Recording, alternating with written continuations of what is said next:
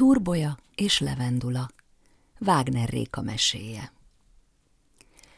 A város felett a hegyen, a gírbegúrba járdák és díszes házak között van egy ódonvízmű. Olyan régi, hogy senki sem emlékszik, mióta fodrozódik medencéiben az a víz, amit a városi emberek zubogtatnak minden nap a fogkeféjükre, vagy a fazekukba, és hogy fazettás ablakain hányszor sütött már be a kerekképű hold. A vízműhöz tartozott egy nagy kert, tele vastag törzsű platánokkal, fenyőkkel, puszpánkbokrokkal és virágágyással, amikben tulipán és nefelejts virágzott tavasztól nyárig. Erre a vízműre vigyázott Aladár, a hegyvidéki gyerekek szerint száz éves gondnok, aki egyedül lakott az ódon épületben. Vagyis nem teljesen egyedül. Lakott ott vele két testvérmacska, Urbolya és Levendula. Egy viharos éjszakán, amikor Aladár bácsi kicsoszogott a gépházba, mert félt, hogy a villámlás kárt tehet a berendezésben, nyiszorgó hangot hallott az egyik sarokból. Elemlámpájának sugara két apró gombócra vetült, amelyek ott reszkedtek a kőpadlón. Az egyik gombóc fekete volt, két füle olyan hatalmas, mintha egy elefántot akart volna utánozni, a másik meg círmos, szürke pacával rózsaszín orrán. A két apróság tágra nyílt szemekkel nézte az idős gondnokot. Aladár bácsi megvakarta a fejét. Magát is alig bírja már, mit csináljon ő kölyök macskákkal. Nehézkesen meggörbítette a térdeit, hogy lehajoljon és kitessékelje a cicákat, ám ahogy felemelte őket, különös dolog történt.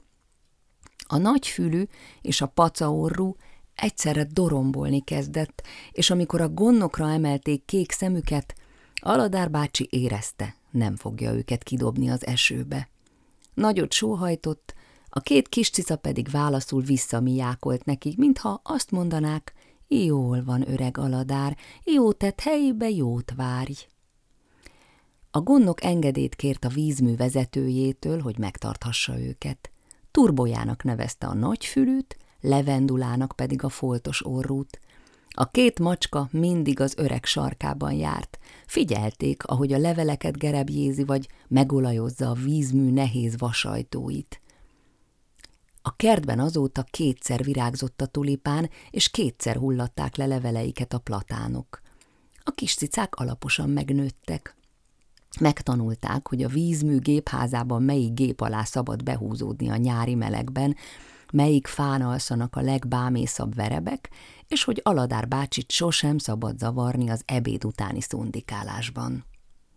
Ha Aladár bácsi kicsit fiatalabb, élesebb szemű lett volna, bizonyára észreveszi, hogy Urbolya és Levendula nem közönséges macskák.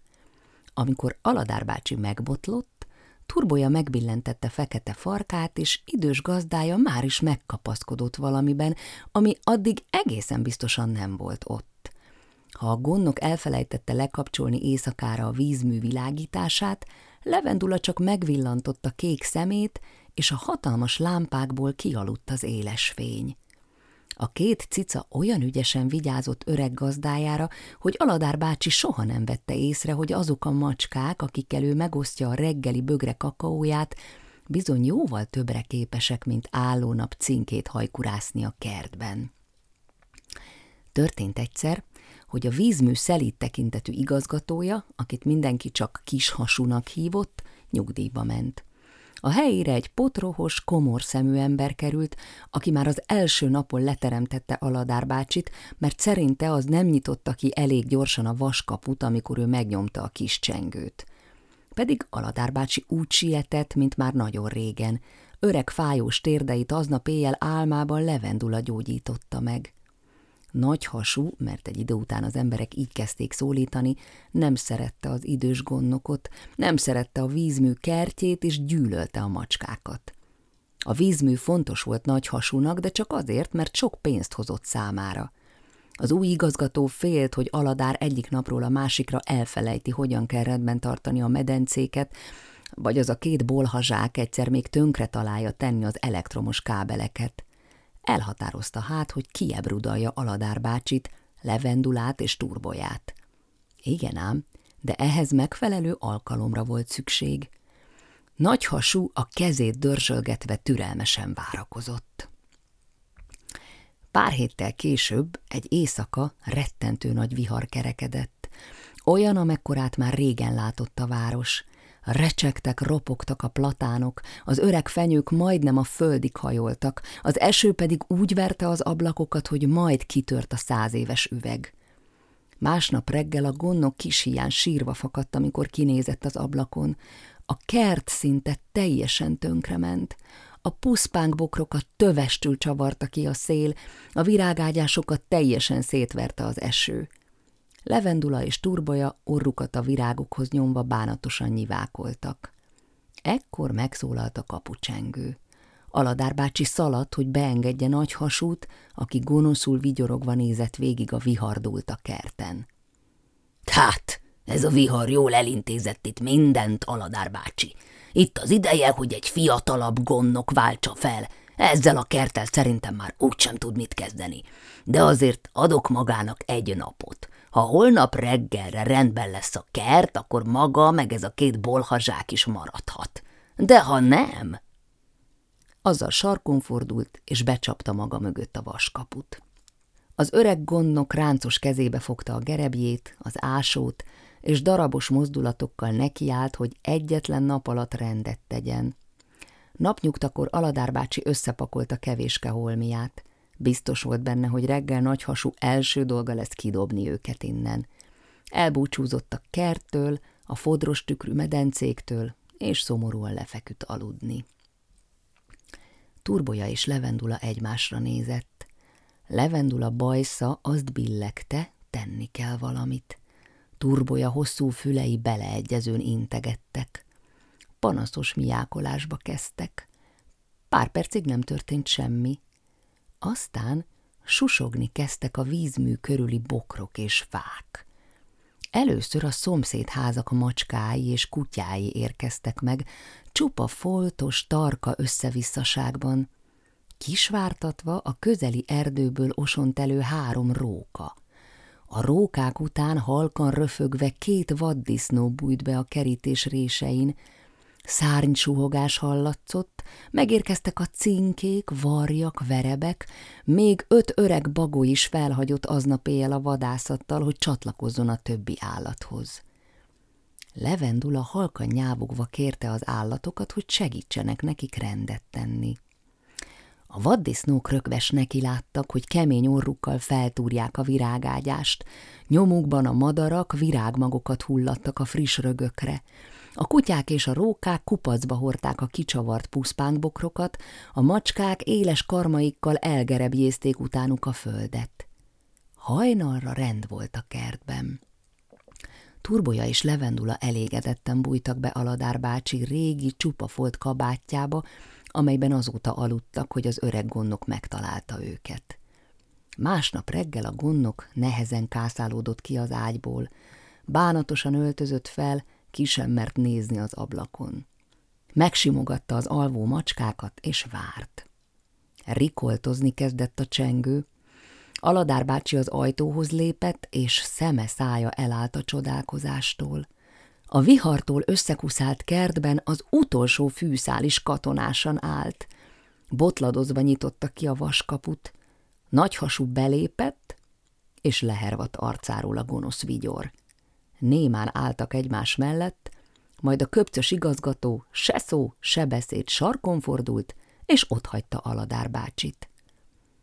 Urbolya és Levendula nagyot nyújtózva kimásztak a kabátból, és a gondnok elé szaladtak. Látjátok, mi történt itt, cicuskáim, valami csoda! Fejét vakarva becsoszogott, és nem értette, ki segített rajta ilyen hirtelen. Levendula foltos orra azt szuszogta, most már minden rendben lesz.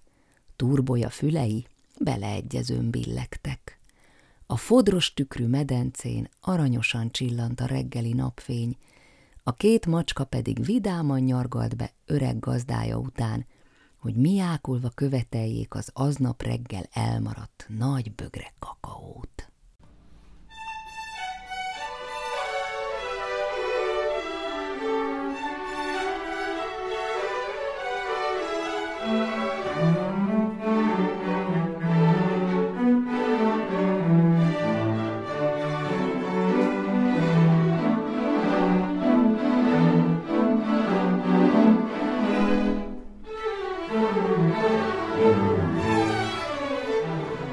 Nyí, a nyihogni nem tudó kis csikó.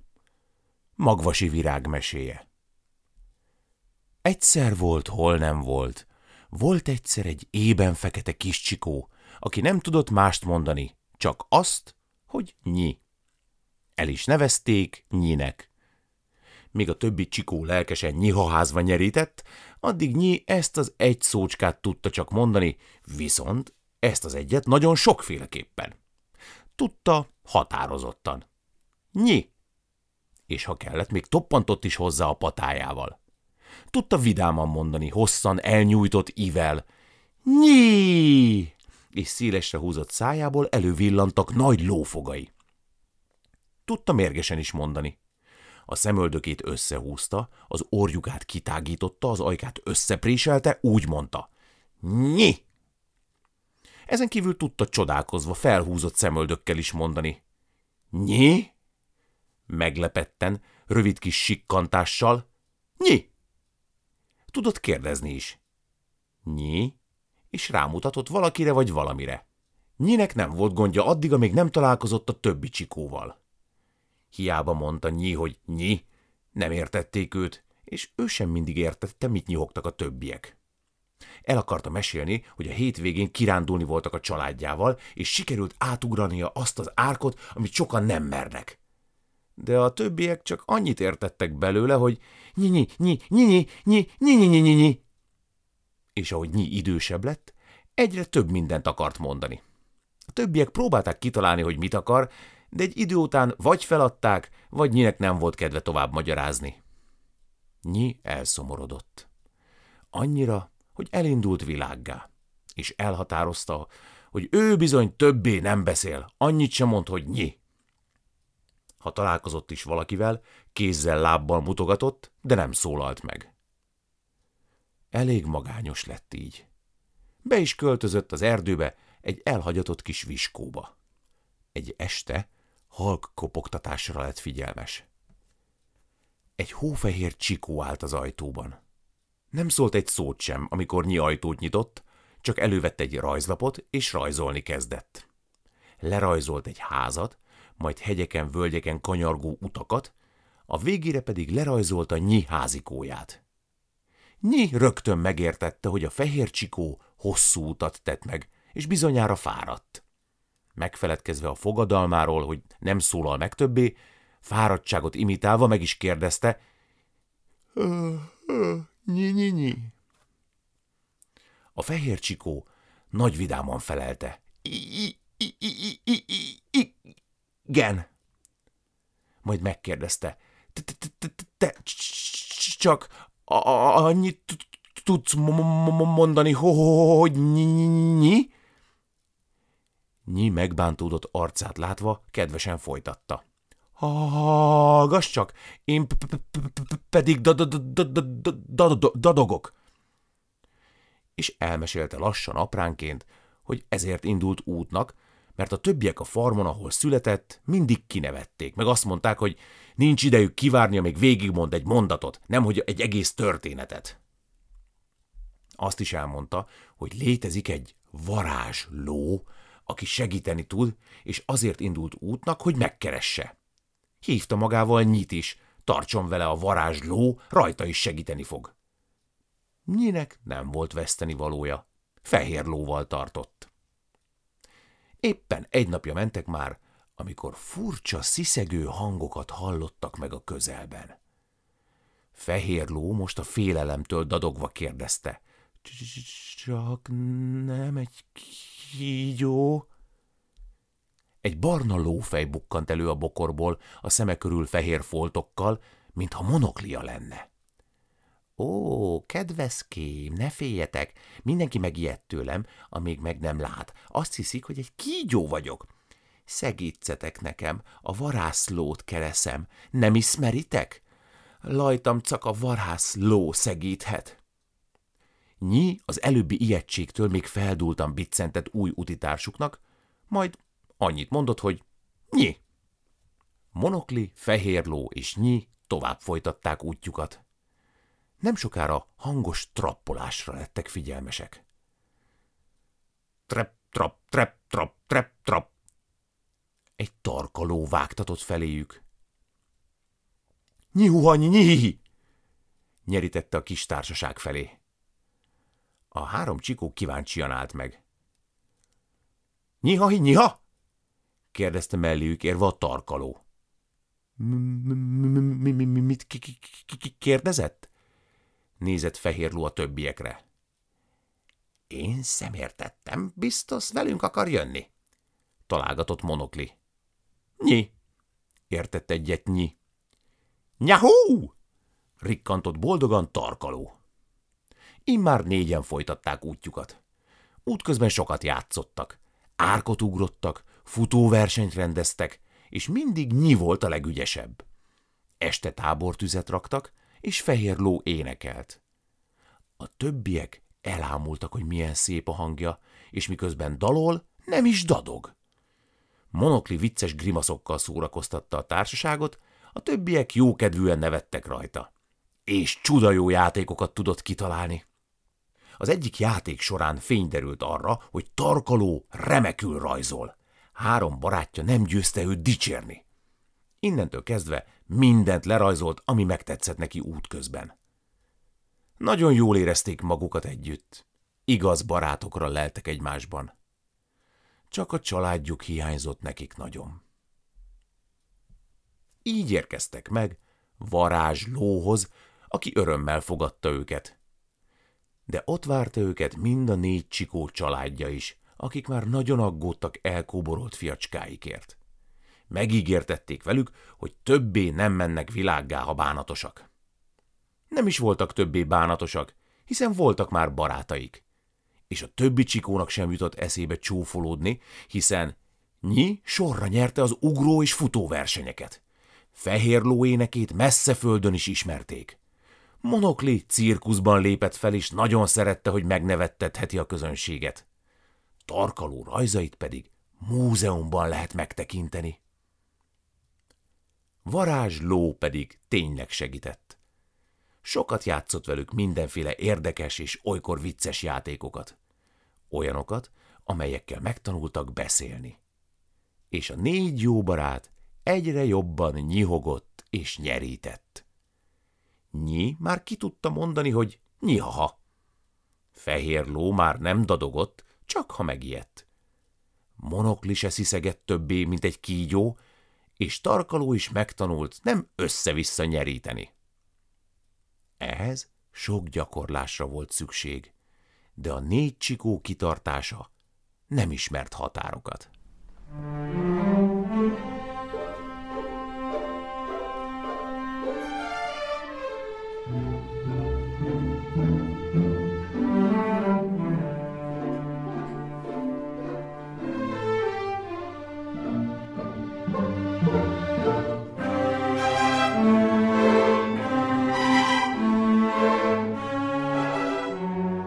A Szivárvány Rózsa, Lukács Mónika meséje. Egyszer volt, hol nem volt, ott, ahol a kurtafarkú malac túrt, volt egyszer egy szegény ember és annak három fiú gyermeke. Ahogy telt múlt az idő, a fiúcskákból serdülő legények cseperedtek, és büszkén koptatták az iskolák padjait. A legnagyobb asztalosnak tanult, hogy majd egyszer a királyi palotában dolgozhasson, nagyon komolyan vette a tanulást, igényes volt minden elkészített munkájára. A második cukrásznak készült, igazi szívből jövő rajongással volt a finom ízes édességekért. Ezt pufók zömök testalkata is tükrözte. A legkisebb viszont a szép kertekben, a színes virágokban, a dúslombú fákban lelte örömét. Így ő kertésznek tanult. Ahogy múltak az esztendők, a fiúk egyre nagyobb mestereivé váltak a saját szakmájuknak. Egy szép tavaszi napon a király közhírré tétette, hogy annak adja egyszülött lányának a kezét, aki a lányának a legszebb dolgot hozza el a palotába, de olyat, ami sehol máshol nem található meg. Jöttek is a kérők, lovagok, hercegek, hozták a legdíszesebb kelméket, a legcsillogóbb ékszereket, a legdrágább ajándékokat, de a királylány mindre azt válaszolta, hogy ő bizony ilyet már máshol is látott. Amikor már lassan kifogytak a legkülönlegesebb dolgokból az ifjú legények, akkor azt mondta a legnagyobb fiú. Mivel veszteni valóm nincsen, így megpróbálkozok én is. Ha a királylánynak nem lesz kedvére való, amit viszek, talán a király majd felfigyel rám, és dolgozhatok a palotában. Így is lett. A lány részére készített egy egyedi, sejmes, bársonnyal bevont és arannyal díszesen futtatott trónt. A királylánynak azonban nem keltette fel a figyelmét. A király mégis megcsodálta a munkáját, és annyira megtetszett neki, hogy azonnal kinevezte a fiút a palota asztalosának. Ezen felbuzdult a középső fiú is, és egy olyan szemet gyönyörködtető, díszes, színes, emeletes tortával állított be a palotába, hogy olyat még senki nem látott, de sajnos a királylány erre is azt felelte, hogy ő már ilyet látott valahol. A király miután nem csak látta, de meg is ízlelte a finomságot, előléptette a palota főcukrászának. Készített is ezután mázas, cukros fánkokat, gőzölgő pitéket, habos süteményeket az udvari lakomákra. A legkisebb fiú sem ülhetett most már tétlenül. Ő nem vágyott palotai munkára, nem vágyott dicsfényre. Ő csak a királylányt szerette volna lenyűgözni. Tudta, hogy nem lesz egyszerű dolga, így sokáig törte a fejét, hogy mit is vigyen a lánynak. Otthon a kertjük udvarán volt egy különleges rózsafa. Ezt a rózsát még kisfiú korában ültette, nevelgette, szeretgette, és hálából a rózsa gyönyörű virágjaival kedveskedett a fiúnak. De mitől volt az olyan különleges? Hogy a rózsafa minden virágának minden egyes szírma más-más színben pompázott. Nagyon büszke volt rá a legény. Szakított belőle három szálat, és indult is a palota felé. Útközben aki csak látta, tátott szájjal csodálta a gyönyörű csokrot. A hosszú, poros úton lassan ráesteledett. Az egyik fatövében pislákoló lángra lett figyelmes, ahol a bárányok mellett júpásztorok pihentek. Oda ment, és ő is csatlakozott az ott üldögélő emberekhez. Elmesélte nekik, hogy hová is igyekszik, és mit visz a királylánynak. Hamar kialudt a tábor tűzfénye, a pásztorok elaludtak, és elcsendesedett a táj. Hajnalban, ahogy pittymanlott az égalja, indult volna tovább az útjára, de a rózsacsokorral valami hibázott. Akárhogy számolta, mindig csak két szál rózsát számlált. Hát ahogy körbenézett, látja, hogy az egyik bidres-bodros kisbárány épp most majszolta be az egyik szál virágot. Nagyon elkeseredett szegény, de vissza már nem fordulhatott. Búcsút intett a juhászoknak, és folytatta az útját. Alig ment pár mérföldet, az ég ismét besötétedett, de nem az estétől, hanem az óriási esőfelhőktől. A legény hiába szaporázta a lépteit, hiába keresett menedéket, ameddig a szemével ellátott, csak az üres pusztaságot látta. Jött a vihar, az eső, a mennydörgés és a süvítő szél. A szegény legény bőrigázott. Mikor csillapodott az égi háború, folytatta útját, de a két szál rózsából egy megint eltűnt. Nem csoda, hisz a nagy szél elől hiába rejtette a kabátja alá a virágot, az annyira süvített, hogy egy szempillantás alatt kicsavarta a fiú kezéből a törékeny kis rózsát. Egyre bánatosabban ballagott tovább a palota felé vezető ösvényen átázott kabátjában, vizes csizmájában és egyetlen szál rózsával a kezében. Eközben a királylányhoz még érkeztek kérők, de mindannyian ugyanarra a sorsra jutottak, mint előző társaik. Lassan megérkezett a legény is, koszosan, porosan és mélységesen szégyenkezve, hogy csak egy szál virággal áll a lány elé. Ahogy megpillantotta a királylány a fiút, és kezében a virágot, szívében kinyílott a szerelem bimbója. Ámulattal csodálta a különleges szivárvány színű rózsát, amely az eső miatt még szebben pompázott, mint azelőtt. Széles mosollyal közölte az apjával a jó hírt, hogy ő még ilyen szépet soha sehol nem látott. Volt nagy öröm, vigadalom, a szegény legény elnyerte a királylány kezét, emellé a király neki adta fele királyságát is. lett is királylányból királyné. Azonnal megtartották a hetet hét országra szóló lakodalmat, ahol a boroskupát a bátyja faragta, és az esküvői torta csodát a középső fívére sütötte. Nem is lehetett volna boldogabb a legény.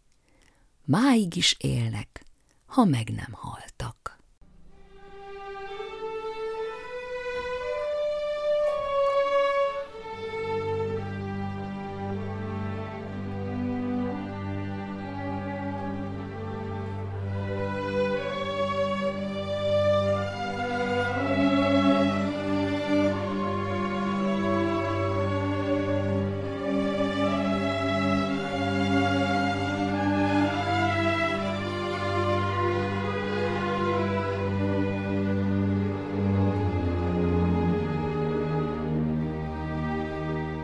Prücsök az óvodában.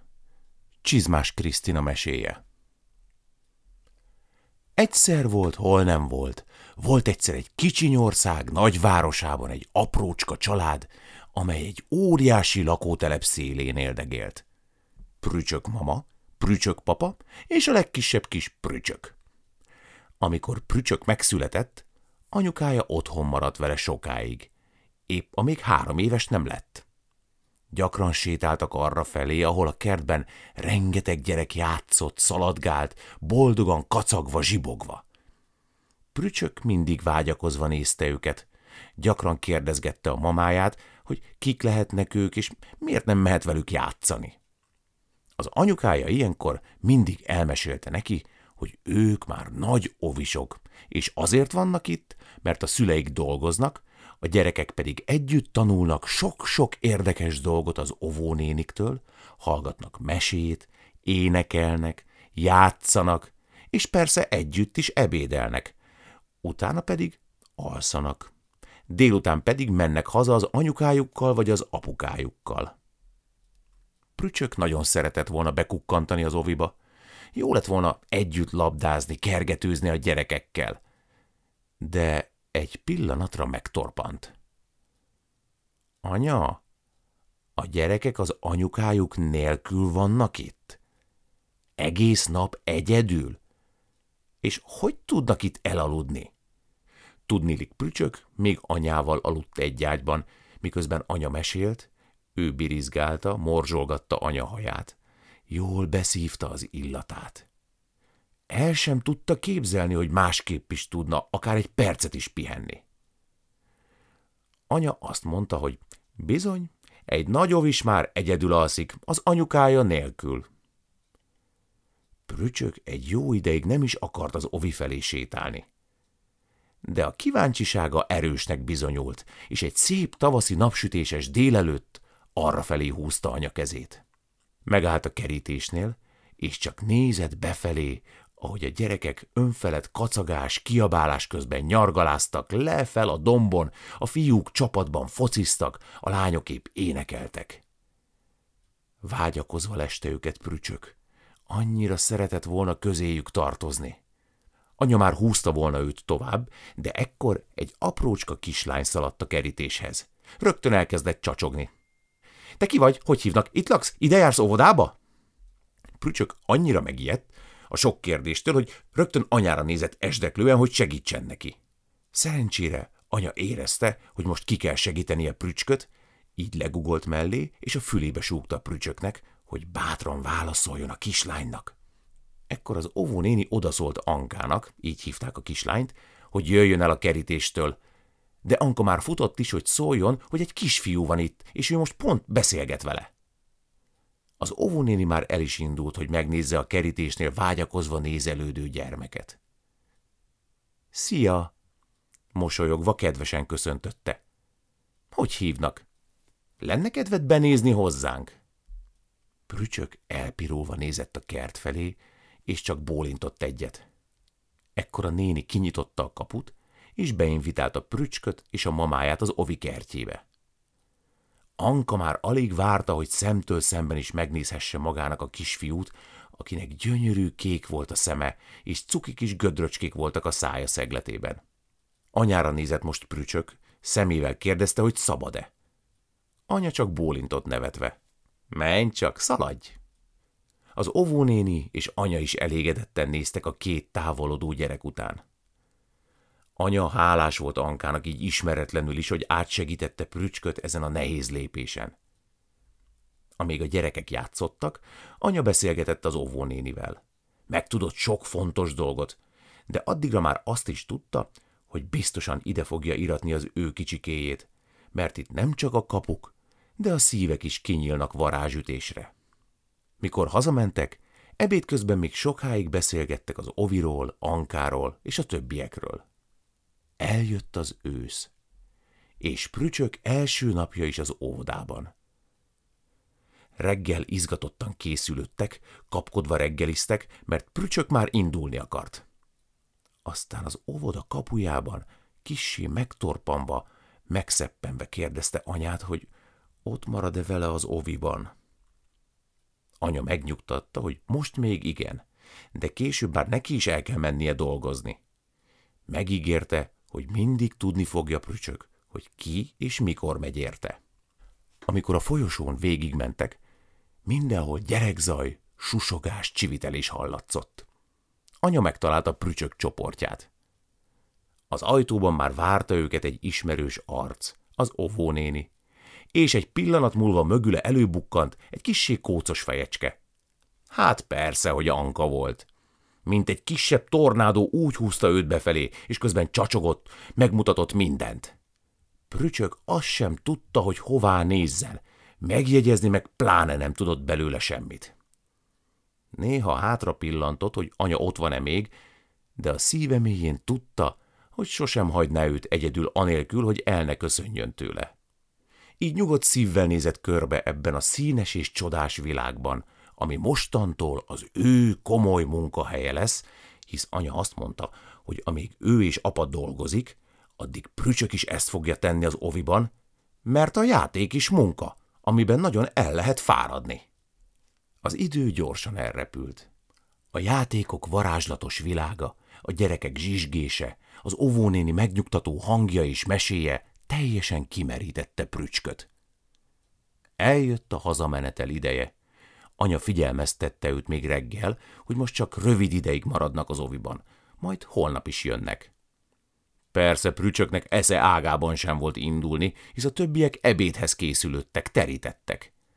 Kérlelni kezdte anyát, hogy ő is szeretne maradni, hisz ő már tulajdonképpen óvodás nagyfiú, és különben is éhes és fáradt.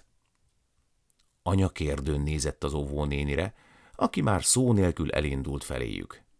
Legugolt Prücsökhöz, és adott neki tányért, poharat, kanalat, és megmutatta a helyét az asztalnál. Prücsök olyan végtelenül büszke volt, hogy ő már ilyen nagy fiú, hogy egyedül viheti a tányérját, hogy kihúzta magát, miközben vetett egy pillantást anyára, hogy látja-e ő is, hogy hirtelen milyen nagy lett az ő egyszem kisfia. Amíg ebédeltek, a dadus néni már elkezdte letenni az ágyacskákat, sok színes tarka ágyneművel. Prücsök el is csodálkozott, hogy így honnan tudják, hogy melyik kié. De Anka rögtön megnyugtatta, hogy mindenkinek rajta van a jele az ágyon, így nem tévesztik el. Az ebéd végeztével a gyerekek sorban elmentek a mosdóba, ahol mindenki fogat mosott. Majd levették a cipőjüket, és az otthonról hozott alvókákkal megkeresték az ágyukat. Az óvónéni már nyúlt is a mesekönyvért. Prücsök állt az ajtóban, anyával kézen fogva, és ámulva csendben hallgatta kintről a tündérek, sárkányok, királyok kalandját. Egy pillanatig azt érezte, hogy ha most lehújná a szemét, akkor ott teremne rögtön abban a csodákkal teli világban, ahol megküzdhet a gonoszokkal, ahol ő lehet a legbátrabb, és persze elnyerheti a szőke fürtös Anka kezét. De ekkor anya felkapta őt, mielőtt leragadt volna a szeme, és hazavitte. Az első nap az oviban úgy kifárasztotta, hogy még azt sem várta meg, hogy anya mellé bújjon, így csodák csodájára a pillái lecsukódtak anélkül, hogy anya haját, illatát érezte volna. Eközben anya a büszkeségtől és attól a kétségbeeséstől könnyezett, hogy elérkezett ez a nap is. Az ő kicsikéje elindul a maga útján, ahol megküzd számtalan sárkánnyal, harcol vitézekkel, megbabonázza őt egy szépséges királylány, és boldogan él amíg. Itt a vége, fuss el véle! Ha nem hiszed, kérdezd meg anyát. Szóról szóra igaz a mesém.